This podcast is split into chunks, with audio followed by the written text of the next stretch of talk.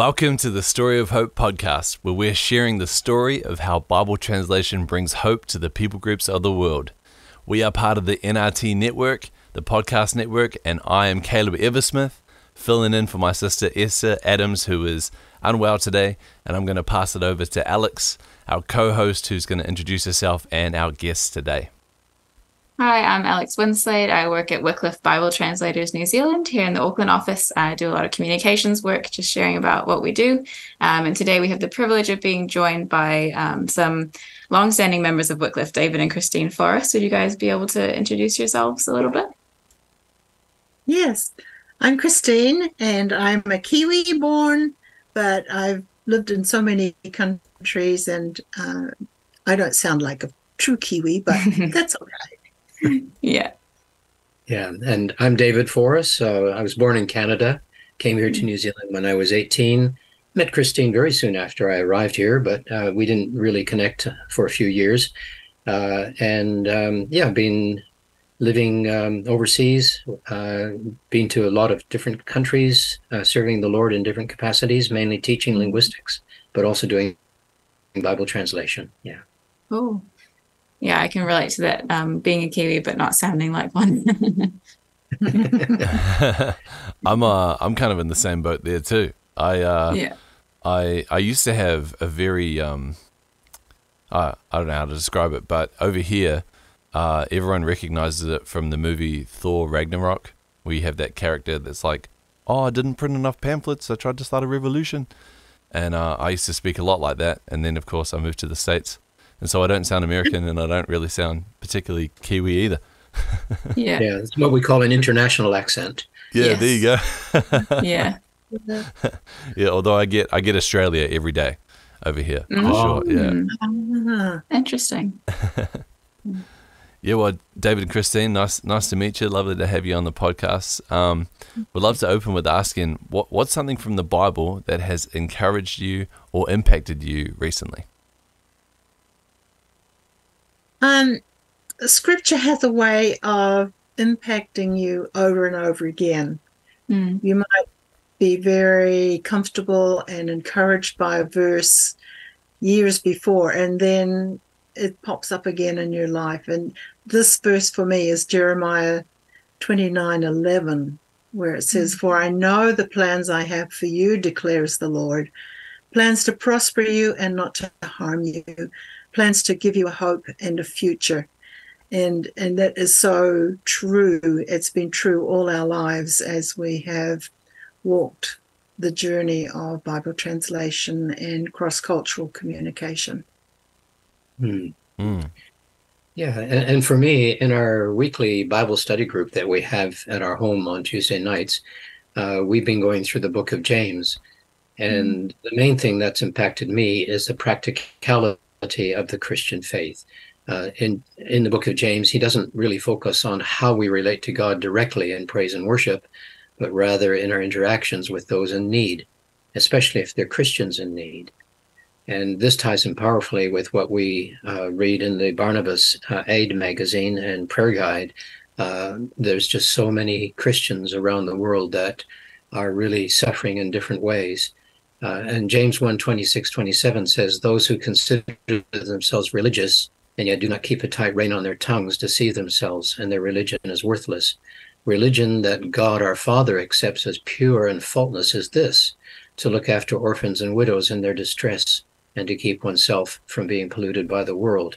It's a very, very practical uh, Christianity that mm. uh, James is calling us into. Mm. Mm.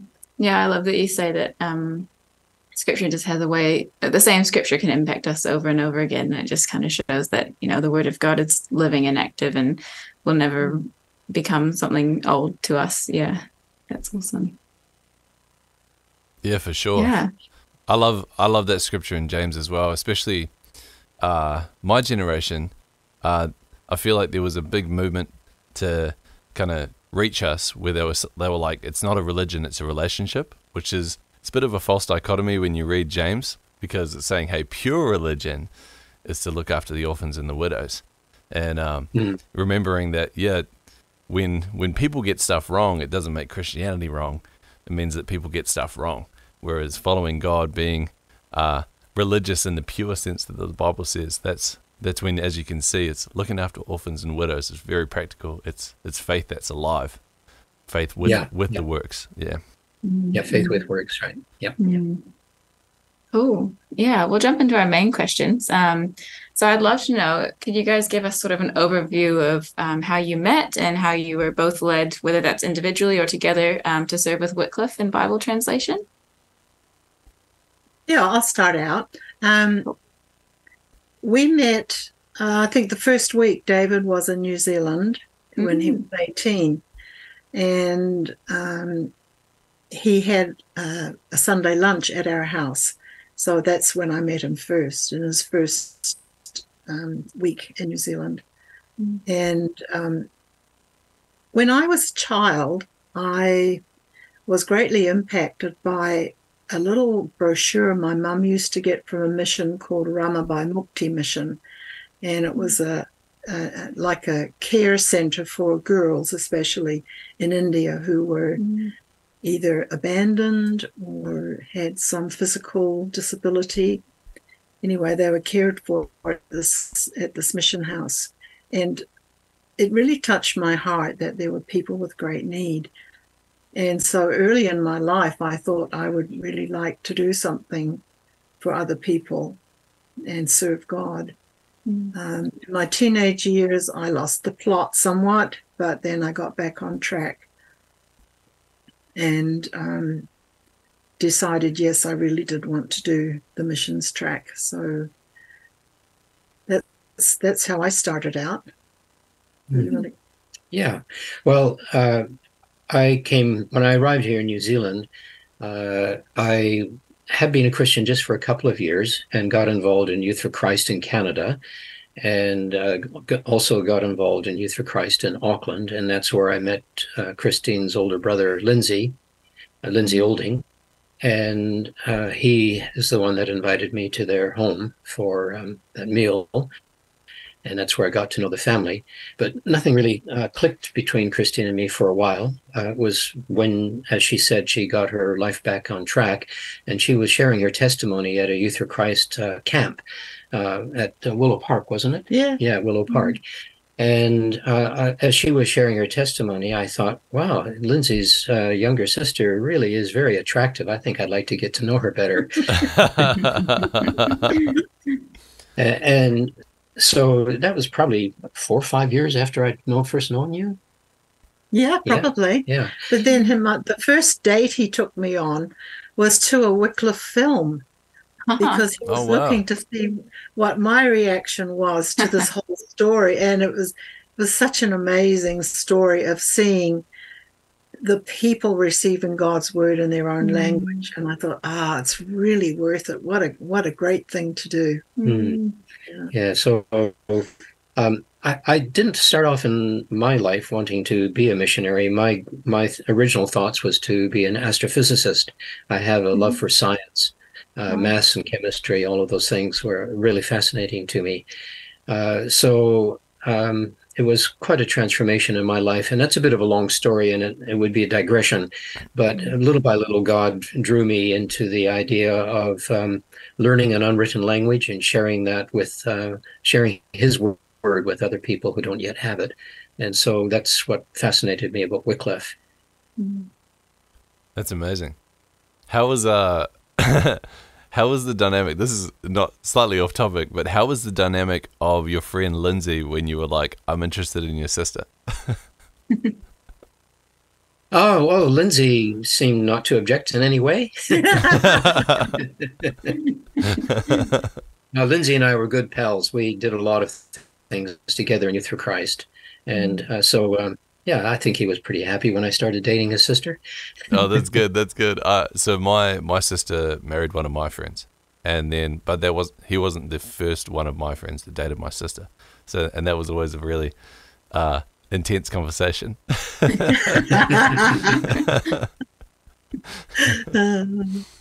so so back back on track in terms of Bible translation. Uh, what was it that led you to uh, decide to live and work with the uh, how do you how do you say the language? The Chinantec. Chinantec. Okay, mm-hmm. yeah, the Chinantec language uh, in Mexico. What what led you to work with them? Well, when Christine and I were doing our advanced linguistic studies at the University of Norman, Oklahoma, uh, we were, as part of the training, uh, we were doing phonetics, uh, and uh, part of that was uh, tone languages. and both of us noticed that a lot of fellow our fellow students were afraid of tone languages. They just mm-hmm. felt it was overwhelming. Christine is quite musical. I'm not a good singer. I'm not musical in that sense, but I do seem to be very aware of uh, the the way um, notes move up and down. Uh, I, am I'm, I'm aware of that, mm. even though I might not be able to keep a tune.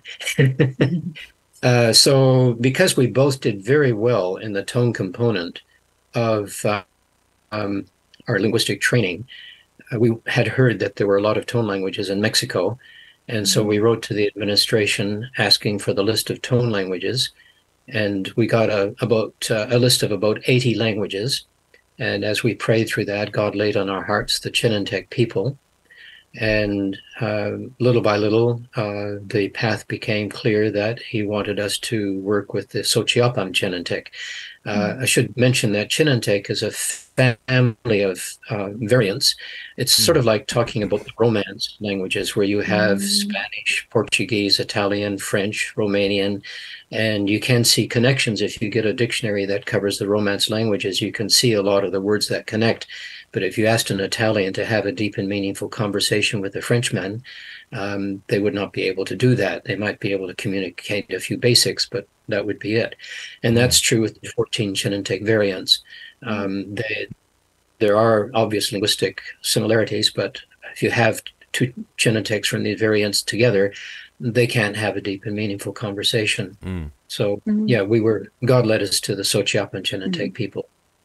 I'm interested how about how far apart would these people be that speak the different variants, like distance wise? Yeah, well, uh, the the nearest variant um, to us would be um, um, uh, what's it now? Not not Usila. What's the other one? That's uh, yeah. Well, Sila is about seven hours walk away. The nearest okay. one, uh, the um, name of the town is just eluding me right now. It's Quetzalapa. No, not the variant. Um, it's oh. A, it's about uh, four hours walk from us. Mm. Wow. Uh, that single lady. Oh, Tlacoatzintepec. Uh, Tlacoatzintepec, that's right. Tlacoatzintepec. Tlacoatzintepec, I walked there on a couple of occasions, and that's about four or five hours walk. And Usila is wow. about seven or eight hours walk away. Wow. And these are steep mountain trails, just like in Papua New Guinea. It's jungle mm. area. Yeah. Huh. It always amazes me that somewhere that close, it's a walking distance away, even though it's a few hours, like can have a different language that people can barely understand each other. It's, yeah.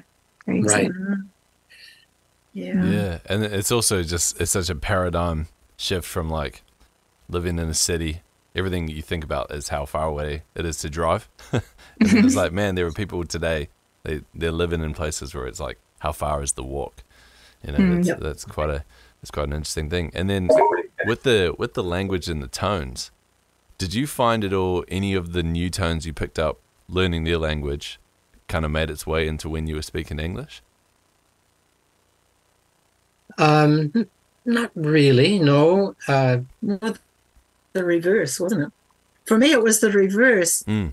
because it intonation is so built into me. Like when I would want to say, uh, really surprised, really, you know, mm-hmm. really yeah. go up. Well, in in Chinantec language, when you want to uh, express surprise, it's just simply la. Oh, okay. I'm going to go that. no, no, no, no. Right. Uh, yeah. So my my English intonation was affecting my my Chinantec speech, right. but I yeah, that is one of the major things when you're learning a tone language is learning to set aside the intonational patterns that are built into you from childhood mm. and follow the tones of the words and mm. uh, not impose English intonation on it. Yeah. And that's because in the tone language, the tone can actually change the meaning of what you're saying. Is that right? Absolutely. Absolutely. Right. Yeah. Yeah. Uh, the, uh, just uh, a, a very very brief explanation. Um, English languages such as English, Spanish, French use tone, but the tone is spread over a sentence, and so we call that mm-hmm. intonation. And so you can hear the difference between saying John went to the store and making a statement, John went to the store asking a question. Mm-hmm. So your tone is spread out over the sentence, and it changes the meaning of the sentence. In a tone language, uh, the tone of each individual word changes the meaning of the word. So mm-hmm. if I say mini, that means something metallic. Mini means smoke. Mini means pig. Mm. Yeah, that's fascinating. Yeah, that's super fascinating. Mm. so when you It's very good oh. for foot and mouth. You often say things you really didn't intend to say. Right. I can imagine. You just mm.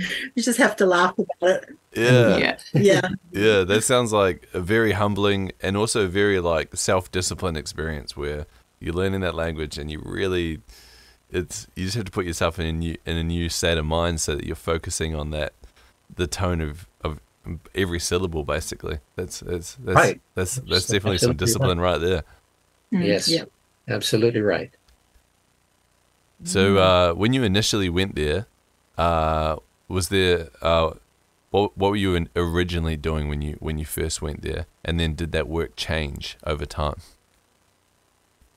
We went there with the intention of learning the language and translating the New Testament into their language, uh, and um, that that was the initial goal. We didn't realize at the time that we would need to take on several other roles as well. Mm. Uh, one of them was um, becoming town fix it.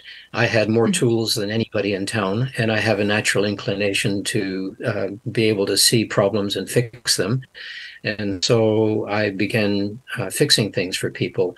And so I set aside, set aside my Saturdays uh, to uh, fix things for people. So they would come up with their flashlights or their uh, radios. Back in those days, radios had all discrete components, so you could see the transistors and capacitors and everything. Mm-hmm. And oftentimes it was just dirty connections or battery, one battery out of a set that had um, lost its uh, charge.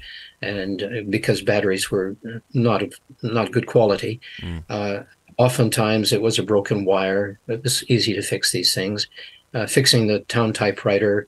Uh, so that that became one of our ministries, and um, then we also ended up doing a lot of medical work because uh, being such a remote area, uh, we were um, 35 kilometers walk from the nearest road, and if you're sick. Uh, walking over steep mountain trails to get out to the lumber truck road, and then another 10 kilometers along that road until you get to the nearest town mm-hmm. then another 25 kilometers riding the back of the pick. Um, it's just very daunting. Mm-hmm. And so we felt it was uh, important to try to help the people as much as we could. So that also began to take some of our time. And then we also realized that, that there's no point in translating scripture for people if they can't read it. So we had to begin to focus on literacy and mm. developing primers and uh, their folk stories as easy reading because they could anticipate the storyline, mm-hmm. uh, and uh, then also books on agriculture and so on. So yeah, there there was a lot more to the task than just Bible translation. We we mm-hmm. found ourselves involved in, in a lot of other areas as well. Wow. And I've, I've actually, uh, as I understand it, uh, helping people groups become literate it, Bible translation is one of the best methods. So there's a, a strong correlation between languages that uh, don't have the Bible and languages that aren't literate. And it's, it's to get those people out of poverty, uh, they need to become literate. But you can't just like go in there and be like, learn a language, you know. They've got, right. they've got busy lives, but the yeah. the spiritual uh, having having the word of God is, is quite a driving force to lead people to be like, well, it'd be a good thing to learn the language so we can know what God says to us. Mm, yeah. Well, that was certainly the motivation of uh, one lady, Isabel, who was in her 50s and totally illiterate, mm. never been to school. And just a wonderful story of her determination, despite twisting her ankle, coming along to uh, literacy classes and asked her, you know, why she wanted to come. And she said, because I don't want to be just dependent on what the preacher says. I want to read God's word for myself and mm. and uh, and understand what God wants me to be and do. Mm. That's awesome. That, yeah. yeah. Was it like because you wouldn't have had much medical training, or did you kind of have some going into it? Uh, when we were in jungle camp, we mm-hmm. had um, some medical training three months. Yeah, yeah right. three months. Uh, one interesting fact was somebody came up to the clinic, to our, to our house actually, before we had a clinic, and she said, uh, Do you people have books about medicine and how to fix people? Mm. And we said, Yes, we do. And she said, Well, I have this, and so please look in your book and mm-hmm. and uh, give me something to fix me up. Mm. So right. her assumption was that if you can read, you can you can fix people. Hmm. How about that? Simply put. Yeah. Yeah. yeah so it, it was kind of interesting that you know there was great power in in the word, even in like from a medical manual where you've got this capacity to help people through mm. through medicine and and mm. her simple view of well if you have a book about medicine you you study it and you tell me how to get fixed. That right. was her take on it. yeah, mm. that's that's great. That's real great. Yeah. Well, I um, love sort of linguistic questions, so I'm very excited about this one that I have for you. Is uh, what's one thing that you find fascinating about the nature of languages, and how does that contribute to what you see like the as the importance of translation work? Yeah. Well, um, I thought about that, and uh, I find it fascinating that every language has areas of efficiency where a concept can be expressed in a single word in one mm-hmm. language, but that same concept might require uh, a, a, phrase or even a sentence. Um, Christine and I can communicate in three languages Chinantec, uh, Spanish, and English. Mm-hmm. And there are times when we're talking together and a, a, a word or a phrase will pop into my mind or her mind to express something, and it sounds so much better in, in Chinantec or in Spanish than it mm. does in mm. English. It just really hits the point. Mm. Um, and uh, an example uh, in English, uh, we might hear the rumble of thunder in the distance and say, "It sounds like rain is coming." Uh, in Chinantec, I only need to say "ni ha Mm. And the word, the prefix ni as an evidential, meaning that there is audible evidence of something about to happen. Mm. And so ni ha means uh, it sounds like rain is coming. Wow. How about that? Does that uh, sort of, oh, sorry. Yeah. Yes, I was going to ask, does that make it like um, difficult in translation then if one language has a very efficient way of saying something, but this other one doesn't, and having to figure out how to do that, how to change that? Oh, yes. You have to be creative. You can't mm. always look for a one on one word for cor- correspondence. Yeah. Mm. Uh, you have to look for what is the speaker trying to communicate mm. and then looking for the best way to communicate that in the target language. And that might require fewer words, it might require more words. Uh, it might require restructuring the sentence totally, where as in, whereas in English we put the subject first and the object last. Right. In some languages you put the object first and the subject last. Uh, and in Chinantec we put uh, the verb first usually, and then the subject and then the object. So mm. yeah, you do have to be open to restructuring uh, um, how things go. And, and, and another example. Um, Almost all nouns and verbs have multiple nuances, uh, but rarely do those nuances available in one language map uh, onto those in another. So, for example, the word world in English only partially maps onto the Greek word cosmos. Uh, cosmos, uh, according to W. Vine's Dictionary of uh, New Testament Words, uh, can mean the entire universe. It can mean this planet. It can mean the people who live on the planet. It can mean mm-hmm. Gentiles as distinguished from Jews. And it can mean those who are alienated from God. And it can even mean those who are in outright opposition to God. So this one word cosmos has all those meanings. Mm. Um, when we talk about world in English, we can talk about the world of music, the world of art. This doesn't map onto the Greek word cosmos. Um, and we have this fascinating conundrum, in, at least in the King James Version God so loved the world that he gave his only begotten Son. We know that verse well. Yeah. Yet we are told in the in the book of First John, love not the world, nor the things in the world. So we have a conundrum. God so loved the world, but we are told don't love the world. And that's because we haven't seen that there are different nuances to the Greek word cosmos. Uh, the reason it's a conundrum is only because the appropriate English nuance for the Greek word cosmos hasn't been chosen in the translation. Mm. Mm. Yeah, and that's, I would imagine that in the process of being face to face with the people, you're learning their language, you're going through that process of as you were saying earlier, sometimes you say something and it doesn't land. you're like, oh no, I've said something wrong. That that would really help you translate the Bible in the future because you have that experience of being like, well, I know that saying it this way doesn't actually land in uh, in this language. Uh, I know that they, they talk about with Bible translation, you have uh, word for word versus thought for thought, and uh, yes, I'd imagine that that that process of working with the people will really help you understand when to go word for word and when to go thought for thought. Uh, am I on beam with that? You think, or? Yeah, absolutely. And and t- sometimes um, you get, if you translate it literally, it means something very different to them. Mm-hmm. So, like Jesus refers to uh, Herod as that fox. If we translate that um, a, a metaphor directly, go tell that fox instead of turning it into a simile, um, as a metaphor, go tell that fox. Uh, the people, the Chinante people, will just think that Herod was a terrible chicken stealer. yeah, and and if you do that in some English places, they'll just think he's a good-looking dude. there you are. Right. Yeah. So we have to look at these things, and there, there's built-in information into the culture of the language.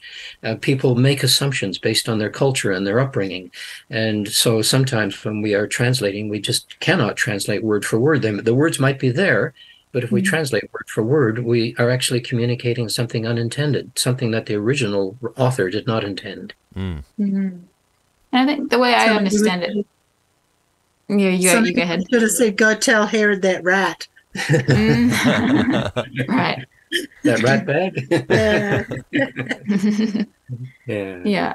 Um, what I understand about Bible translation, the process of it is that for that reason, it's very important to do the community checking part because once it's translated, then you uh, read it to people that haven't heard it before and check what they understand the meaning to be. Is that right? That's where you can figure out if that actually was translated right. Absolutely right. One of the most important checks is the back translation, and mm-hmm. we were very fortunate. I think it was God's blessing that we were able to find a young man who had a little bit of secondary school education. He'd lived in Mexico City for a while, so his Spanish was pretty good. He's a native Chinantec speaker. He was not a Christian, had no idea what the Bible said, and we sat him down with the Chinantec and asked him to write out in Spanish what he thought the Chinantec was saying. Mm. And and this was a, a, good comprehension check to make sure that it really was communicating what it what we had intended it to and uh, occasionally when he would see a meaning that we hadn't intended to be there uh, that wasn't appropriate um, I'd talk with my language assistants and ask them, you know, what wasn't, why did Miguel think this? And sometimes it was just that he had misread a tone Mm-hmm. Um, but other times they would say, "Oh, yes, it could mean that as well." It was mm-hmm. ambiguous, Chinantec, and they had they were so focused on the Spanish uh, or the Greek as we discussed it uh, that um, uh, they, they hadn't realized that there was an ambiguity, and so we had to look for a way to tighten the translation if the ambiguity was inappropriate. Mm-hmm. Yeah, so you're absolutely right. We we do need to do those checks. Mm-hmm. Do you did you find at all that there was like a a little bit of tension you had to work through as translators, where you have that dynamic uh, scripturally, where sometimes the people don't hear what it's what it means because it's a spiritual reason as opposed to a problem with the language. Was that hard to navigate in terms of, uh, you you translate the scripture and then they miss it, not because the language saying it is wrong, but as Jesus said, you know, some people heard the parables and they heard and understood. Some people heard the parables and they didn't hear, it, but it wasn't the problem with the speaking. Does that make sense? Yeah, yeah, I hear what you're saying. I guess one thing that pops into my mind along that line was um, uh, the Spanish word for angel, angel. And as we were translating, uh, there was no immediate Chinantec word for that. Mm. And when I talked to people, uh, I was concerned about just taking it over. Like in English, it's not a translation either. It's just a transliteration of the Greek word angelos. Mm. Uh, we haven't translated that into English. Uh, basically, it means messenger. Uh, and um, so I would ask the people what they thought of the Spanish word uh, angel. And I was um, surprised to find that they really didn't have a good idea. Many of them thought those were the spirits of dead babies, or those were Whoa. the stars in the sky. Uh, or a few people thought that maybe these are some kind of special um, servants of God, but they had no real idea what their function is. Mm. And so that really spurred us to try to find a, a, a native way, a Chinantec way of expressing uh, the concept of angel. Man, that's super interesting. That's mm. yeah, that's really really interesting. Yeah, well, I appreciate you sharing that for sure. Um, mm. So, one of the people that we've had on this podcast before is a guy named Will uh, Wilf Flores and he was right. a super awesome dude. And so I understand that you guys had a, a pretty awesome connection. So, do you mind giving us a, an overview of how you guys got connected and how that developed over the years? Hmm. Yeah, sure. Did you want to say something first, or uh, you go? No? Okay, I'll chip in. You'll chip in. Okay, well, you do that then. well, because the village of San Pedro Sochiapan was so remote, as we mentioned earlier, Christine and I got involved in uh, medical services, helping the people as much as we could. And uh, Christine was often called upon to help with the birth of a child. However, on one occasion, um, she wasn't well when um, a person came up and said, Would you please come and um, help with the birth of a child? And it happened to be uh, Margarita, um, the wife of my language assistant, Marcelino. So I went down in, in Christine's place and uh, it was Wilf. And uh, God put Wilf into my hands on the day he was born. Wow. Wow. Yeah. Wilf was close to the age of our second child, Cynthia, and he often played together with our three children as he grew up. So uh, we knew him well as a as a child. Then, after we left the village in 1986, uh, Wilf would have been about 14 at that time, yeah. I guess. Yeah yeah, uh, following the dedication of the New Testament, uh, we lost contact with him. But uh, because he'd gone to Oaxaca City to attend high school, uh, he was in contact with um, some other members of Wycliffe who had a rented house in Oaxaca City. And he often house sat for them, taking care of their cats and their garden. And so when I started on my doctoral thesis of the Sochiapan Chinantec language at Auckland University, it became apparent that I needed more data. Even though I had heaps of data, there's always gaps. There's things hmm. that are puzzling. So, with a grant from Auckland University, we were able to bring Wilf over to New Zealand to assist me in my research. So, he was 19 years old when he came here. I didn't need his assistance full time, so we sent him to English lessons at the local high school. And uh, it was interesting to see how quickly Wilf picked up English uh, he just is a natural language learner. Mm. And because he hadn't been able to finish high school in Mexico due to financial constraints, uh, he asked if he could complete his uh, high school studies here in New Zealand. Um, we were able to arrange for this. He did well. He graduated. And before heading back to Mexico, he shared with me that having seen how God's word had trans- uh, translated into his language had transformed his community, he would love to become a Bible translator. It took a few years, yeah. but we finally found three families uh, that were willing to sponsor him. And we thought it would be really best to bring him back here to New Zealand where we could mentor him and, and uh, be able to help him with adjustments to living long term in a, another society. So he went along to what was then BCNZ, now called Laidlaw College, successfully completed a BA, and particularly enjoyed Greek and Hebrew. Uh, he's just, as I said, a natural language learner. He loves yeah. languages. So after completing his SIL training in Kangaroo Grounds in Australia, he applied for acceptance into an MA program in linguistics at Auckland University and completed his MA degree. And then he returned to Mexico, married a lovely American lass who was already working in a different Mexican indigenous language. Um, and he's gone on to draft the entire Old Testament in his native language. Wow. So uh, it's it's a wonderful story. Yeah, mm. that's awesome. That's super awesome. That's uh, I know. Uh, I've had a privilege a couple of times of having a small hand and someone that's like younger and up and coming, and you sort of lead them in the right direction. You you take one step of faith and help them, and then they just go like a thousand times further than you were initially thinking, and, and it's like whoa, just seeing what God d- does in that kind of situation is amazing. Mm-hmm. Yeah. amen. Mm-hmm. Yeah. But I guess looking back, like while you were working on the New Testament translation, would you have expected for God to bring about the translation of the Old Testament as he now is? Well, when we translated the New Testament, we had hoped to incorporate at least the book of Psalms into mm-hmm. the one cover with the old with the New Testament. Uh, because uh, the the church services there in the village always start with a reading from the Psalms, and so I thought that would be important. But with the time mm-hmm. constraints that we had, the poor health of both of our mothers, and both mm-hmm. of our mothers were widows, uh, we just felt we had to um, accept that we had time only to publish the New Testament. We didn't have time to do the uh, Psalms. We had drafted Psalms, but it was mm-hmm. never consultant checked. Yeah, so we did want to do more on the Old Testament, but it just wasn't feasible. But God had his divine plan, mm. and I stand in awe of how he has brought this to pass. Mm. mm. Yeah. How about that? Yeah. yeah, that's that that is so cool to to see the way God works. He's he definitely likes surprising us. yes. yes. He yeah. does.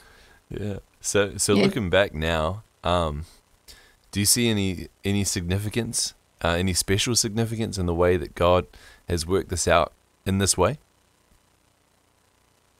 Well, I think it's wonderful that God chose a native speaker of the Chinantec language to do the Old Testament. Mm. Uh, and of course, Wilf will need to do a revision of the New Testament as well for the publication of the whole Bible, mm. incorporating the natural changes that occur in a language over the years. By the time that he has the whole Bible ready to get published, it's going to be 40 years since the, the New Testament was published. Wow. And um, Chinantec is a dynamic language. Wilf has told me that there's many new words that have come into the language that people have thought up, and some words that were common back when we translated the New Testament have now become um, antiquated. Mm. And so, uh, yeah, the New Testament does need to be uh, revised. So, yeah, uh, but we are just absolutely thrilled that a native speaker has taken on this process. Mm. Yeah, that's something that I didn't really think about before working with Wycliffe is the fact that you don't really just need to translate it once into someone's language and then they're good to go because like you say languages are dynamic and so over 10 20 30 40 years you know what it, what was translated could not really be understood really well. And the need for updates and translations and revisions i think i just absolutely. never really understood. Yeah. Absolutely. Yep. Mm-hmm. yeah this is something we just have to accept. Languages are dynamic. And they, they, they change. Uh, we are constantly having new terms introduced into english and uh, mm-hmm. yeah that's, yeah. That's, or old terms are not understood as they were. yeah. Yeah, old terms go out, they become antiquated, or words change dramatically in meaning. Mm. Uh, I guess one that really struck me as a young Christian, I was reading in Isaiah, uh, I will work and uh, who will let it? And I thought, well, yes, God will give you permission to work in my life. And it wasn't until many years later that I found out that this word let in English has changed 180 degrees in meaning. It used to mean hinder it. Ah. who will hinder it? Wow. Yeah. Uh, you still get that in some really legal documents without mm. let or hindrance. Mm. Uh, so uh, the uh, idea of let has changed totally in meaning. Yeah. And, and this is uh, this is just something we don't realize. We we read and we think we've understood it, but it's old mm. English. It's uh, it's changed in meaning. Mm. Mm. It's like I saw um, there's someone that's made a reel on Instagram about a worship song for Gen Z, and it's and it says when life is mid, God is gas. And that doesn't mean like anything. I don't even understand that. doesn't mean anything to me. and so it's like when life is mid, so like when life sucks. So being mid for some reason means like when things suck, and then God being gas is like it's gas. It's it's like on fire. It's awesome. And so right. it's like so when life sucks, God's awesome. And then, but just seeing that, it came up on my feed, and I was like, "Man, the language! It's it's like only ten years below me, but I'm just out of touch." yeah, yeah. So Wilf has got his uh, work cut out for him to mm. to uh, not only do the Old Testament but also tra- uh, revise the New Testament, and I'm just thrilled that he's doing that. Mm. Yeah, it's an amazing story. Yeah, and it's a good reminder of like, uh, it it does take a really long time, and so it really needs a lot of support from people. So as for all the people watching, like, hey, this process is really significant. It's uh, mm. it's an eternal need. So it's something that is, you know, you can't put a dollar value on it, but it's a process that takes a lot of commitment, a lot of time, and the people that go out and do these things, they're not very well known, and they're not trying to be very well known. But man, they're worthy of honor. You know, it's such an honorable mm. thing that you guys did to go out there and serve these people, and it's you know it's it's such a, a humble thing to do as well. You know you're not going to have your name up in lights by going over there and mm. serving these people, but I know it's uh you can you can trust you've stored up some treasure in heaven. That's for sure. Oh, by God's grace, yeah. yeah. It's just one comment I, I, would like to make about the value of the Bible translation as we've been talking about it. And as Will said, he'd seen the transformation in his community. And mm-hmm. because of that, he really wanted to do Bible translation if God would open the doors for him. And um, when we arrived there in 1970 in, this, in the Chinantec community and would walk through town, it was rare to see a sober man alcoholism was rampant in the mm-hmm. village just mm-hmm. because of the social pressures. Young men at about the age of 15 would begin drinking. And the idea of drinking was you drink until you get drunk. That's the whole purpose of drinking. It wasn't just a social drink yeah. um, or drinking with a meal. And, and Yet, uh, by God's grace, that society has been transformed. Husbands mm-hmm. who used to be terrible drunkards and would come home and to beat their wives, beat their children. Um, I've had some horrible stories uh, shared with me of um, how uh, children were just beaten terribly by drunken dads. Uh, now, if you go through that village and walk through that village, uh, it's very rare to see a drunken person. And dads that used wow. to be so abusive are, are just now loving, caring, uh, people. It, it's just mm. been wonderful to see see the transformation of the society by God's mm. word and by God's mm. grace. Mm. That's fantastic. Mm. Praise God. What was it true that when you went there, that scripture was there in Spanish? Uh, I don't think anybody had any scripture oh, at all when we okay, arrived no there. Scripture. There was a right. Catholic church in town, mm. and soon after we arrived, a, a, Catholic priest arrived in town who was quite radical. he began distributing um, uh, New Testaments written in uh, modern Spanish mm. and encouraging the people to um, read the New Testament. But literacy was extremely uh, low. Uh, there was only grades one and two available in primary school, and most of the adults in town had never been to school. Uh, so the idea of reading in Spanish was a double barrier, that people weren't literate and people could hardly understand Spanish. Mm-hmm. So even though he was well intentioned, um, it did open the door, though. People mm-hmm. uh, were being told you you should read God's word, and so as God's word became available in Chinantec, uh, there was a desire to read it in in their language. Mm-hmm. But it had been prohibited at one point that um, Catholic people shouldn't read the Bible for themselves because they might misinterpret it. Yeah, that was so a former was, priest. Yeah, that was kind of a taboo that you shouldn't even touch a Bible because it's it's um, the devil's book actually. Mm. That was their assumption because you only forbid something that's bad. Right. Hmm. And since the earlier priest had forbade reading the New Testament, their cultural assumption was, well, since this is forbidden, it must be the devil's book, since this was hmm. the only book that was forbidden. And then this new radical priest comes along encouraging people to read the Bible and read the New Testament. Um, it, it was a bit, a bit puzzling at first. Mm. For them. Yeah. Yeah. Well, praise God for that, that person having that radical uh, appropriate view. right. Yeah. yeah. Well, your story is definitely it's inspirational. It definitely gives me mm. lots of hope. Um, what is? I'd love for each of you to share what's what's one of the greatest lessons that God has taught during your time with Wycliffe. I think for me it would be that my way is not the only way. Mm. Mm we sort of think from our cultural that things I know or the way I do things is the only way. Whereas having worked in another culture and lived with other cultures, you learn that there are other ways that are hugely valuable. The way mm. they value and appreciate the old people in the village. Uh, they are given little jobs they can cope with, like taking corn off the cob or watching over grandchildren. Everybody has a function. Nobody's mm.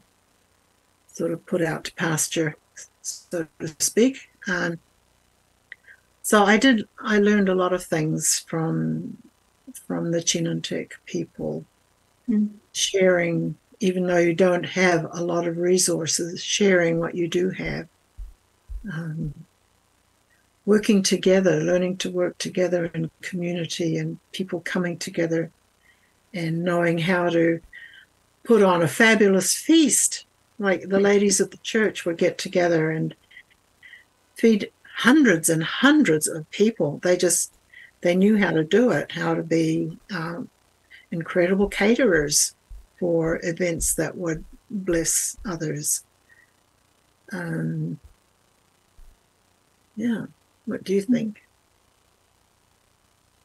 Yeah, well, uh, I, I, guess for me, well, there's several things, but one that stands out to me is that God is faithful.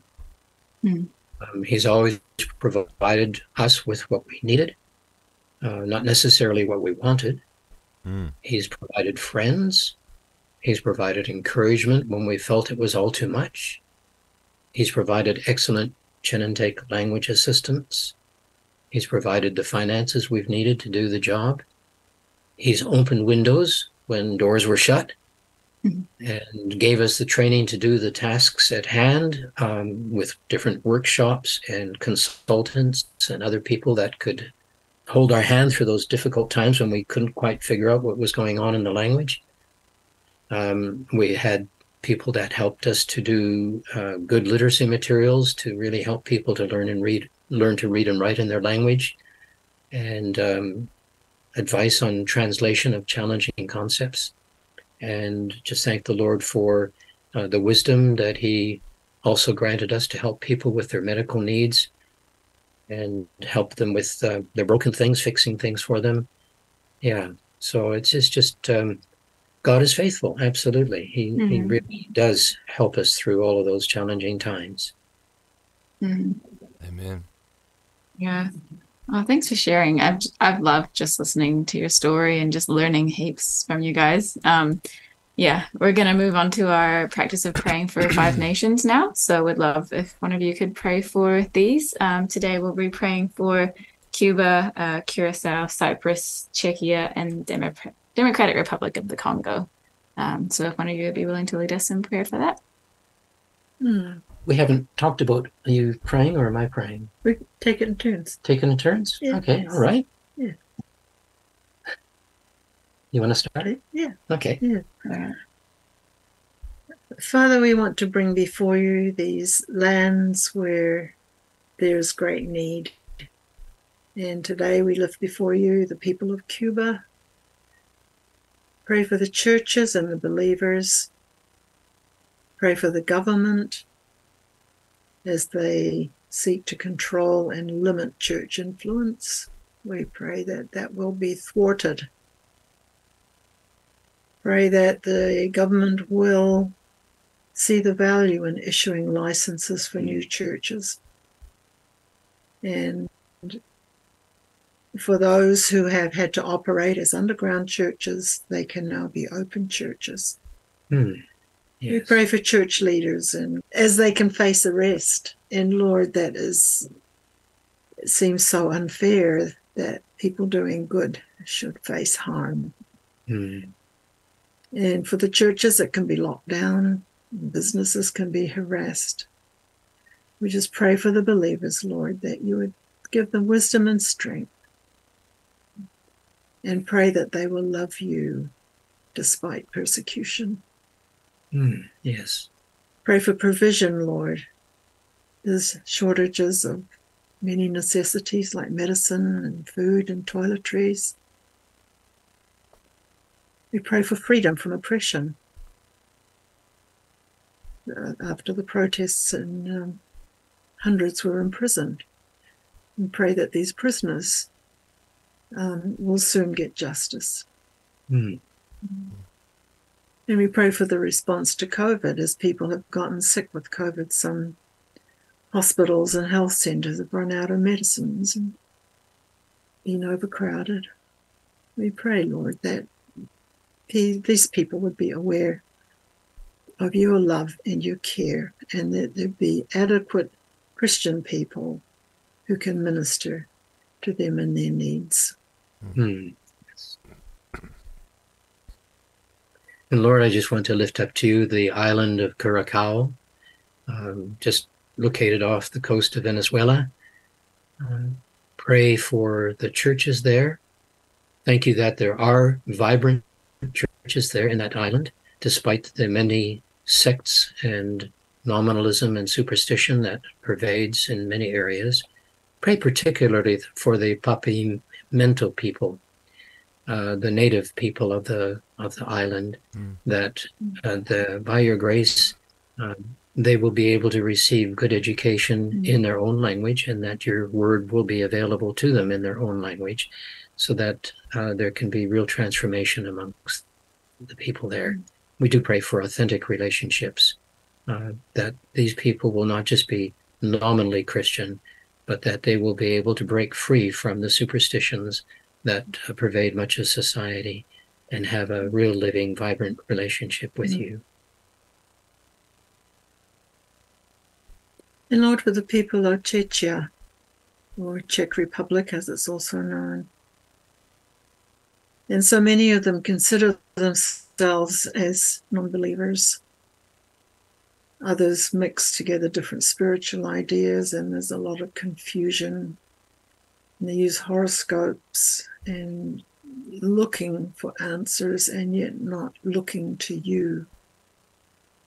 And Lord, there's a there's a lot of crime and sexual immorality, substance abuse, a lot of depression and suicide has been on the rise. Lord, so many issues are ruining this nation. We pray, Lord, that your spirit would fall upon this nation and that they would turn their hearts back to you, Lord. Mm. Mm. Yes. A people who had been strong in the past and yet have become weak and powerless. We just pray for spiritual revival amongst this group of people, Lord. In Jesus' name, amen. Mm. And Lord, we also prayed for the Democratic Republic of the Congo a place that has been shaken with war, and that this has brought about abject poverty, and there's still regional strife, and there's such issue, so, so much issue with uh, diseases like malaria and TB, HIV, and um, problems with tribalism and child abuse and witchcraft. We just pray for a stable national government that is rooted in righteousness. We pray that by your grace there will be leaders that really are followers of Christ. And we pray that by your grace the Prince of Peace will be will heal those who are traumatized by the uh, widespread violence that is there in the country. Mm-hmm. And we also pray to Lord regarding the terrible flooding that's occurred recently, as people are desperately in need of shelter and food, that by your grace, um, aid can come to them in a timely manner and lives can be saved. So just mm-hmm. thank you for your love and thank you that we can have a part in all of this, reaching out, mm-hmm. helping hands mm-hmm. to bless those who are in need. Thank you in Jesus' name. Amen. Right. I think we'll just finish off with some news from um, Wycliffe and Eversmith. Um, so just we'd appreciate continued prayer for anyone listening for the two um, translations that'll be typeset and published this year, the Book of Book and New Testament and the Martin Silo Cole Bible. Um, and also um, just pray for us as we prepare for our 60th anniversary celebrations this year and the publication of a coffee table book um, that, that would all come along smoothly. Amen. Awesome. And then for Eversmith news, so we have uh, the Music City United ceasefire here in Nashville. Um, that's kind of our big work on at the moment. Um, lots of violent crime in the states. Lots of uh, violent crime related to to shooting, and uh, we had uh, the ceasefire was planned before it happened, but Nashville had a school shooting um, a couple of months ago. It's a pretty mm. terrible situation, and so uh, we're believing for Juneteenth weekend that there will be no shootings in Nashville. Um, calling for a ceasefire. So musiccityunited.com is the link for that. And then we also have we have two songs coming out. One is well, I think I think it's out now. It's the ceasefire theme song, so you can go to Eversmith on any online platform and you'll be able to hear the ceasefire theme song. And then we have a song called Pure Heart coming out, which is an awesome worship song, and that's actually featuring uh, Seth Webster from Oh Sleeper. So that might sound like an interesting feature for a worship song, but he they're a Christian band and they love Jesus. Uh, but it definitely is a I, I trust it's a fresh sound, fresh sound for the worship scene. So yeah, we're excited okay. about that. That cool. comes out. I think that one's June 9th. So yeah, exciting stuff. Awesome. Sounds good. Yeah. Well, thanks so much for um, coming on today. Mm. We'll be uh, get everyone to look forward to the episode we have next month. I'm not sure who, who's on or what we're doing, or I'm probably not even going to be here. But but yeah, uh, thanks for filling in today, Kayla. yeah, no problem. Good good to be here. I enjoyed. I, I I really enjoyed being here. So uh, mm. if you listen, make sure you like, put down a comment, um, subscribe, and share with everybody so that we can make sure that um, people know that there's even a need of translation and that when they hear these amazing stories of what mm-hmm. Bible translation is like, they'll get stirred up to do it. So, yeah, thanks again. See you guys. Thank you. Thank you. Been good to be with you. Bye.